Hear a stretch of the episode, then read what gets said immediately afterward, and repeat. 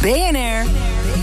Back to business. Ja, want Nederland gaat aan de slag naar die intelligente lockdown. Aanpassen aan de anderhalve meter economie is een must. Maar hoe doe je dat als bedrijf nou zo succesvol mogelijk? En elke dag komen we met een inspirerend voorbeeld van een ondernemer. Jetske den Boer is bij ons projectmanager bij LIB Business Games. Goedemorgen. Goedemorgen. Jullie maken live games voor bedrijven. Nou, vertel eens eventjes, hoe ziet dat er zonder corona uit, zo'n live game? uh, ja, dat klopt. Uh, wij ontwikkelen en begeleiden games voor bijvoorbeeld uh, onboardingprogramma's. Hè, dus het mhm. wegwijs maken van nieuwe medewerkers in de organisatie. Ja. Uh, maar ook voor managementteams of gehele afdelingen. Om specifieke kennis en vaardigheden op een leuke manier te trainen. Mm Um, daarvoor hebben we een aantal standaard games op de plank liggen. Die zoomen bijvoorbeeld in op verandermanagement of leiderschap, diversiteit, sustainability. Eigenlijk ook altijd op teamwork. Um, en om je een concreet voorbeeld te geven. Voor corona speelden we heel regelmatig de United Nations Game. Mm En uh, het doel van deze game is het opbouwen van een wereld met zoveel mogelijk gelukkige inwoners. Oké. Je moet je dan voorstellen mm dat, dat de deelnemers binnenkomen in een zaal. Ja. In het midden van die zaal ligt een, uh, een grote kaart, fictief. En daaromheen staan allemaal staattafels. Mm De kaart is onderverdeeld in verschillende landen. En dat is gelijk een hele mooie metafoor waar veel organisaties uh, zich mee kunnen uh, refereren. Want ja. het is één organisatie met verschillende afdelingen. Mm -hmm. De deelnemers nemen plaats in hun land en ze bedenken een strategie om hun inwoners, gelukkig te oftewel maken. klanten, ja. Mm -hmm. ja, gelukkig te maken. Ja. Dat doen ze door voorzieningen in te kopen, zoals wegen, scholen, ziekenhuizen. Maar voordat ze dat gaan doen, is het natuurlijk ontzettend slim om als team onderling afspraken te maken en strategieën op elkaar af te stemmen. Mm -hmm.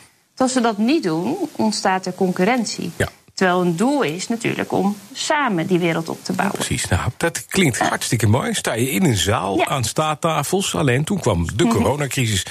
Wat dan? Want een live game wordt dan natuurlijk lastig. Dit kan je niet via de computer doen, neem ik aan. Nee, nou ja, dat dachten wij in eerste instantie ook. Mm -hmm. um, het heeft best wel een grote impact uh, gehad op onze manier van werken. Uh, van, van, eigenlijk van het ene op het andere moment werden al onze games uitgesteld. En uh, in eerste instantie zagen wij het nog wel als een mooi moment hè, om alles even op orde te maken. Dus uh, de voorstellen, de website. Mhm. Mm -hmm. Maar ja, op een gegeven moment realiseerden we ons ook: dit gaat langer duren dan uh, wij in eerste instantie ja, hadden. Ja. Mm -hmm. ja. Um, maar we merkten ook dat bij onze klanten nog steeds wel um, het geloof daar was in het experimenteel leren. Ja. Dus uh, echt het leren door te doen. Uh -huh. En um, het vertalen van een training naar een online omgeving is niet zo makkelijk. Nee, wat, ik pak eventjes terug op wat u eerder zei. Onboarding, mm -hmm. mensen nieuw in je organisatie krijgen... die nog mm -hmm. geen, geen stap over de drempel hebben gezet van het nieuwe bedrijf... die wil je dan ja. online gaan laten wennen aan het bedrijf. In, in, in, in een soort Zoom-achtige omgeving met elkaar. Ik kan me dat lastig voorstellen dat het werkt. Ja, nou wat veel organisaties deden was dat ze het in eerste instantie um, als een soort eenrichtingstraining um, gingen Mhm. inrichten. Ja. Hè? Eigenlijk als een soort webinar. Ja. Uh, maar daar kwamen veel organisaties op terug. Mhm. Uh, omdat ze toch merkten dat die betrokkenheid niet gegenereerd werd op die manier. Ja.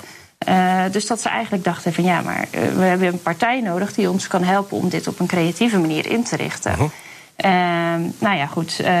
zo was er ook een, eh, een bestaande klant van ons uh, die dat op die moment uh, ja, met datzelfde dilemma zat.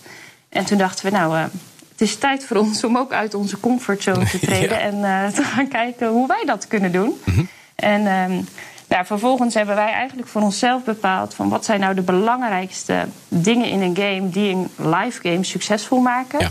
En al die elementen, um, zoals bijvoorbeeld uh, competitie tussen de teams, uh, überhaupt in teams kunnen werken, Mhm. uh, kennis tussen de teams delen, dat zou allemaal online mogelijk ge gemaakt moeten worden om ja. Um, ja, zeg maar een succesvolle training te krijgen waarbij je de deelnemers ook echt meeneemt en dat is in nu je gelukt. organisatie. En dat is u gelukt. Ja, dat, uh, ja. dat is gelukt. Ja. We hebben het uh, veel getest, eigenlijk -hmm. op ons eigen netwerk in eerste instantie. En vervolgens de eerste game mogen spelen met Google.